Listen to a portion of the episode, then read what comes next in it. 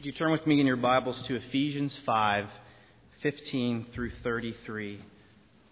It's on page 978 of the Bible in your pew. Ephesians 5 15 through 33.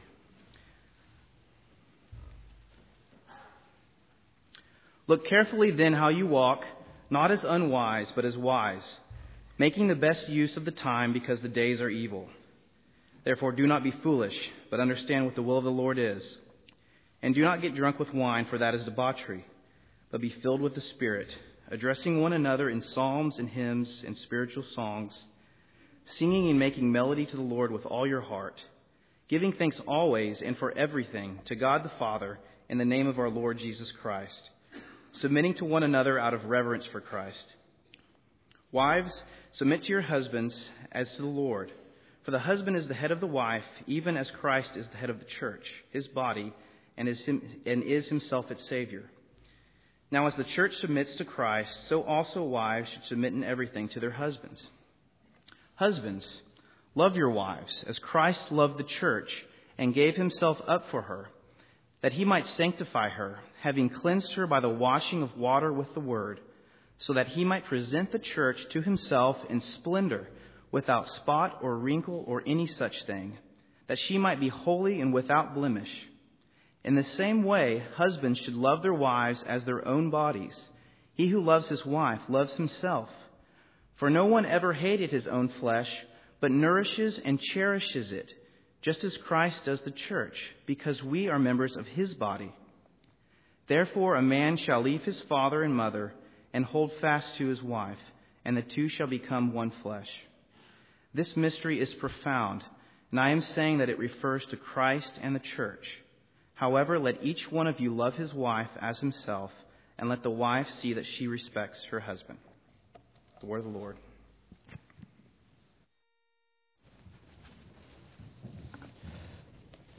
Let us pray. O oh Lord, bless our understanding, our meditation of your word and our obedience to this word. May it live in our everyday walk. May we, Lord, exhibit the glory of this teaching from your word. And it is in the name of Christ that we pray. Amen.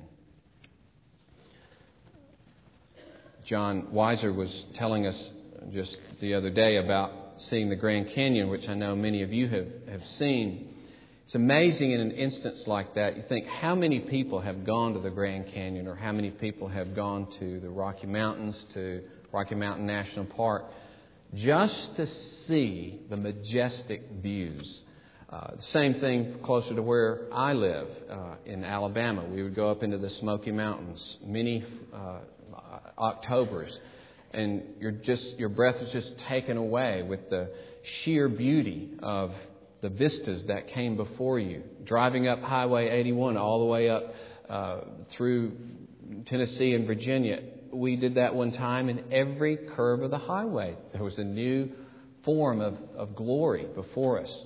It shows how we're made for majesty. We're just made for it. We're made to be amazed. And we have this capacity for wonder and joy and delight in the things that God has made in things that I would call profound. You know, the, the, to us, the Grand Canyon is absolutely profound in its uh, sheer size and beauty.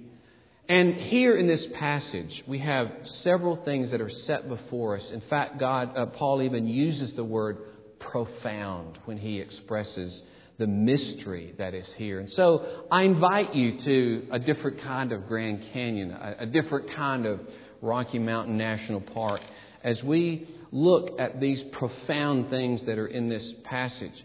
We'll look first at the profound union that we have with Christ, then the profound love that Christ has for us. Then there's a profound outcome in our lives as a result of what He has done for us. And finally, there is a profound uh, commitment on our part, a profound commitment, a, a profound imitation on our part of being like Christ. So, a profound union, a profound love, a profound outcome, and then a profound imitation that we have of Jesus Christ. Now, he says in uh, this passage in verse 31, uh, 30, after quoting verse in verse 31, Genesis chapter uh, 2, this mystery is profound and you feel like he's talking about the mystery of a man and a woman being joined, but then in the next breath he says, But I'm referring here to Christ and the church. Now, it is a profound mystery, the union of a man and a woman. Uh, Maggie Gallagher, in writing uh, a tremendous book entitled The Enemies of Eros, and it's a basically secular book, there's no religious reference in it. But it was amazing that she said the desire for sexual union to be joined as husband and wife, it is the desire of one soul to enter the soul of another. The desire to break the boundaries of the flesh altogether. That is an amazing statement from someone writing in a secular context. And what Paul says, reflecting the original statement of God in Genesis is that the two do break the boundaries of the flesh. That through this physical union, they, in a whole new sense, truly become one and are regarded as one. So much so that Paul can make this statement He who loves his wife, verse 28, loves himself. Amazing. That you can't even think of her as separate from you anymore. You can't even think of it, her and me, anymore in a certain sense. It's always us. I can never think of her without it being a regard for myself.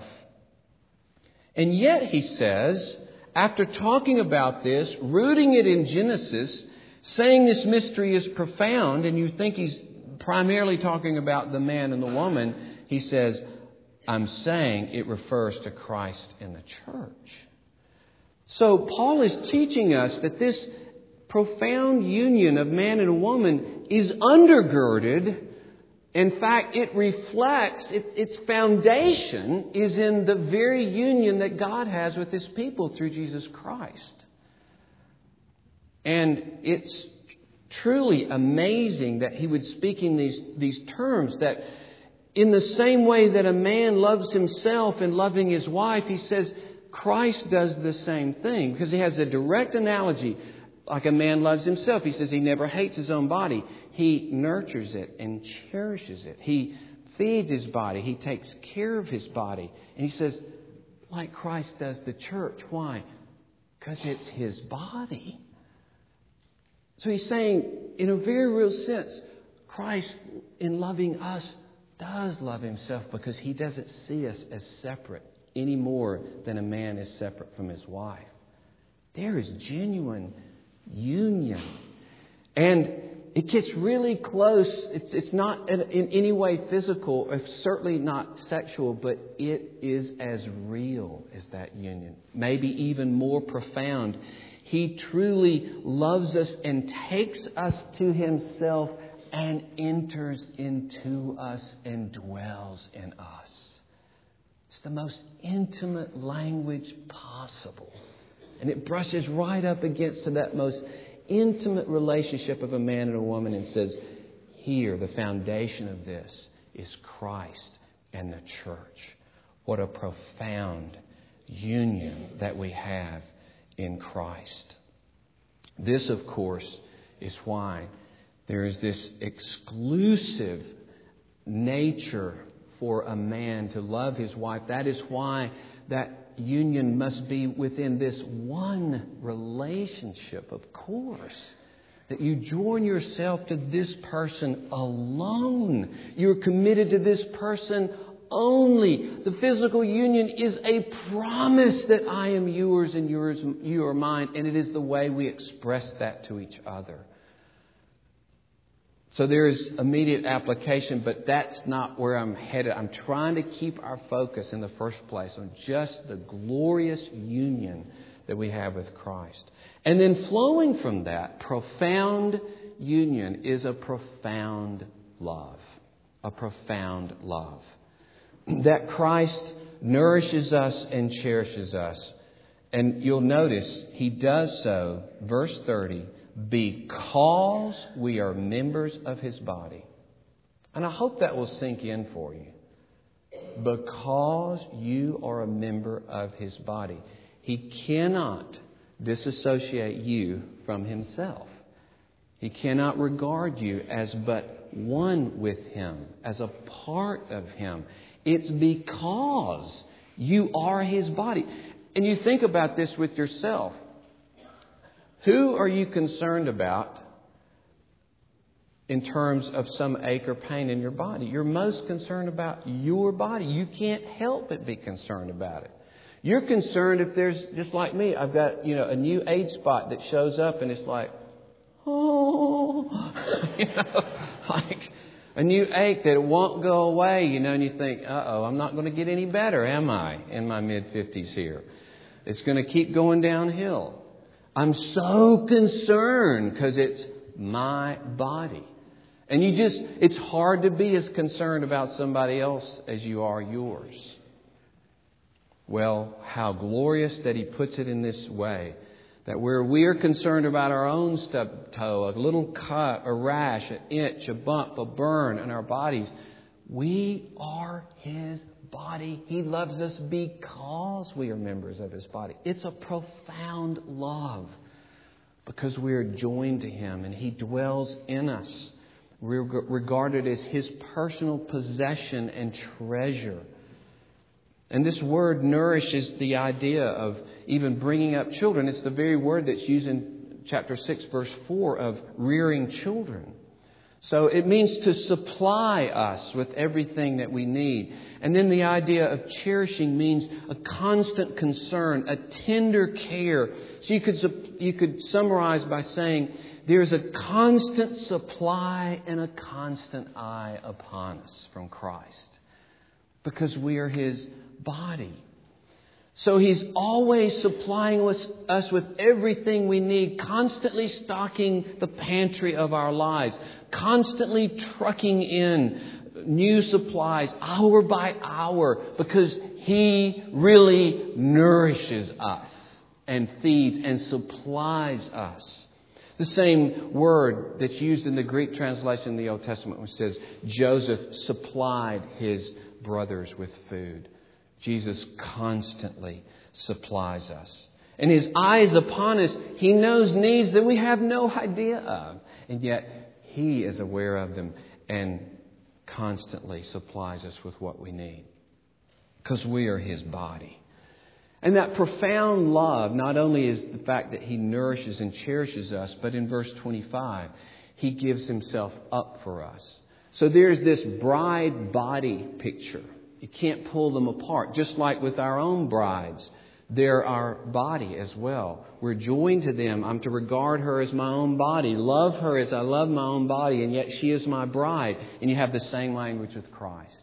He lays down his life for his bride in his burning passion to have her and rescue her from her danger and her destruction and her corruption, even though that corruption was heinous and obnoxious to him. He still loved her and sacrificed for her that he might have her, that he might cleanse her, that he might prepare her for an eternity of marriage with him.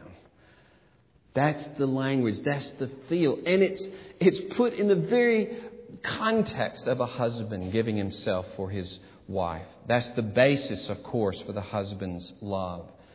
And so, unlike we who at some point generally have a burning passion and we beside ourselves over this girl that we've met, we can't stop thinking about her. We can't sleep at night. We break out in a cold sweat when we see her. We don't even know how to talk to her sometimes. All these things that happen to us.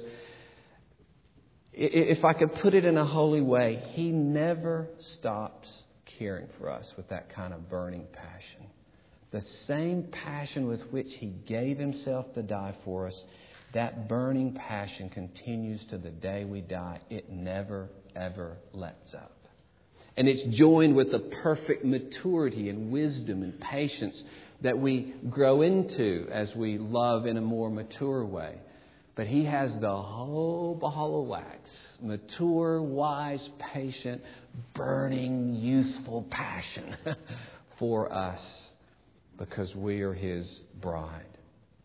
So there is this profound union, and flowing from this, this profound love that he has for us.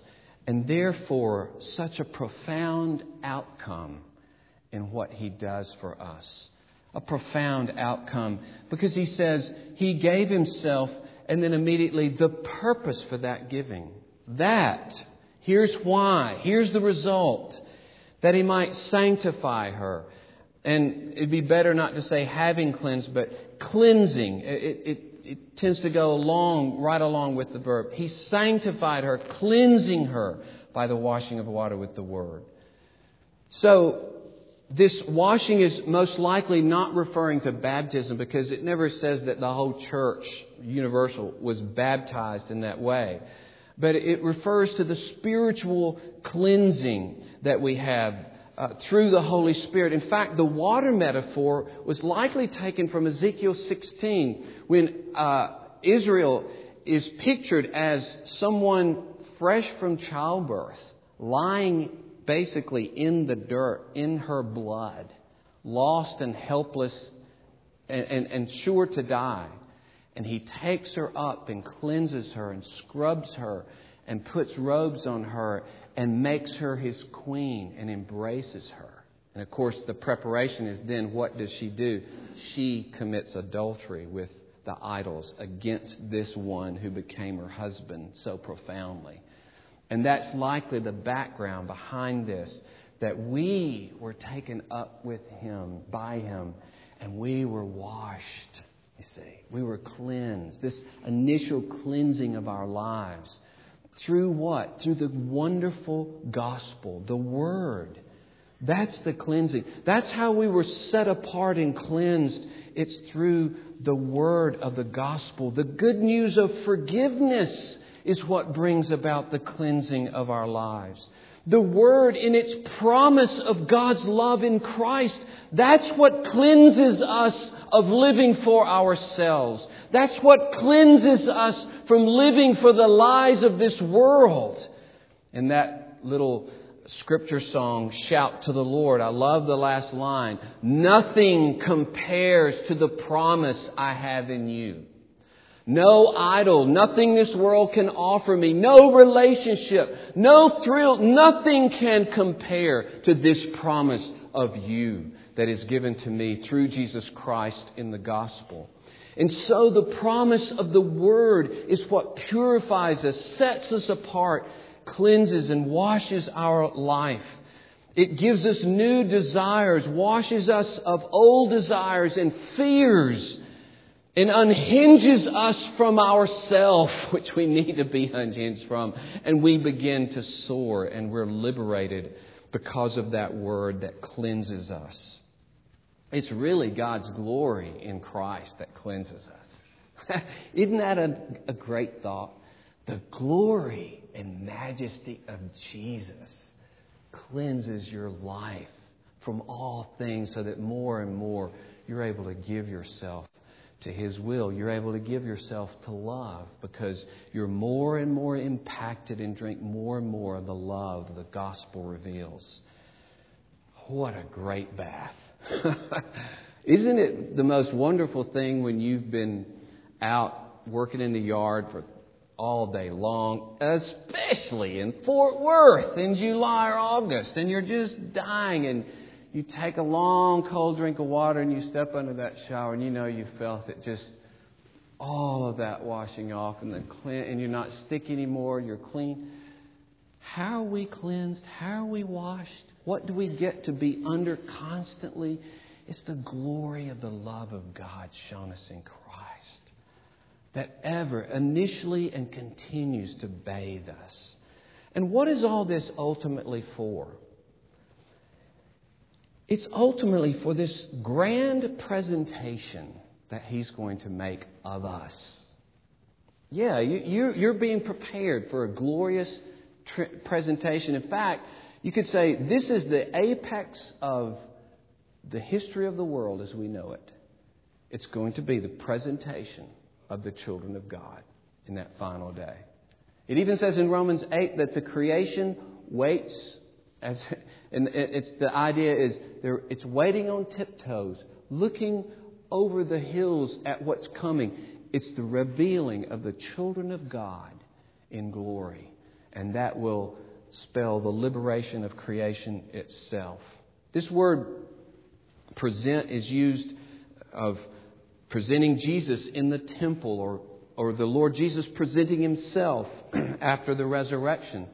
It's used, you're familiar with this one, Romans 12:1. Present yourself as a living sacrifice before God. Or we, as elders, and uh, we're, we're seeking to present everyone mature in Christ. And other passages talk about this same thing of the presentation of us in eternity. I love this as a kind of metaphor. Now, this isn't referring directly to our presentation, but I love it as a metaphor, and it uses the same word. When uh, Dorcas was healed by Peter in Acts 9, he says, He gave her his hand and raised her up. Then, calling the saints, he presented her alive. And I love that as an analogy that one day we'll be presented before him alive beautified, glorified, no sin. He says, we will not have a spot or wrinkle. The idea there is a woman with perfect skin, just perfect, clean, ivory skin. There's no wrinkle, no blemish whatsoever. And that's used as an analogy of the fact that we are pure through and through. We're glorious, holy, blameless in that day. He will present us that's what he's about. Therefore, you see, he's always working and forming and molding and chiseling and preparing and crafting. And to take the analogy a little further, like an artist stepping back to see how it's going and add this and. Of course, he doesn't have to do that, but that's the picture. We are, he's already said in chapter 2, verse 10, his workmanship. And it's as though each one of us is an amazing mural that would spread over a whole wall. Because each of us is that complicated, and the painting that he is involved is that glorious and expressive. Uh, we, like you perhaps, have really become fans of the Food Channel. Because I'm a glutton, okay? no, but it's so easily, so easily drawn in, and I'm amazed at these programs where uh, four different cooks have to present, say, a seven course meal to the judges in this grand presentation. And we saw one a few nights ago of wedding cakes, and there were four or five astounding wedding cakes that they worked for six solid hours.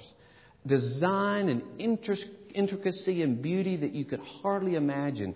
And they finally set them forth, and I thought, that's exactly a picture of what Christ is doing. And every design is going to be different. There's going to be a common majesty and purity and beauty, but the way it's expressed in each one of us will be a separate item of loveliness presented in that day. Can you imagine his setting forth the final workmanship of each one of us with this moral richness and beauty? I saw a little picture on the internet of a, a frog in a tree, and you know there are tree frogs, and uh, and it was all cast in greens, the whole thing, and the and it was about it was a study in color, and he said, believe it or not, there are sixteen thousand color pigments in this. I thought it was this big, sixteen thousand different colors.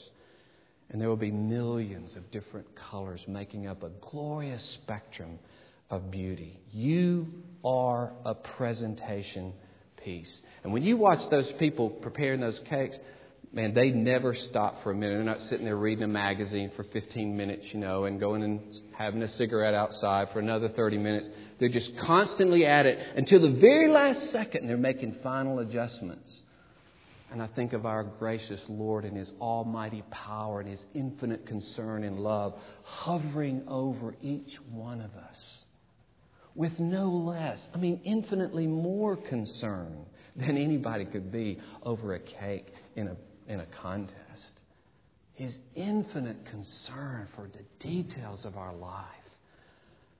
Oh, He loves us and gave Himself so that He might sanctify us and present us without spot or wrinkle. He takes no off days. He doesn't walk away for even a few seconds. He's always, always at work. And, brother or sister, to the one who believes that, there will be constant transformation in your life. Constant transformation. And finally, then, a profound imitation. A profound imitation. What he says to husbands here in verse 25 love your wives just as Christ loved the church.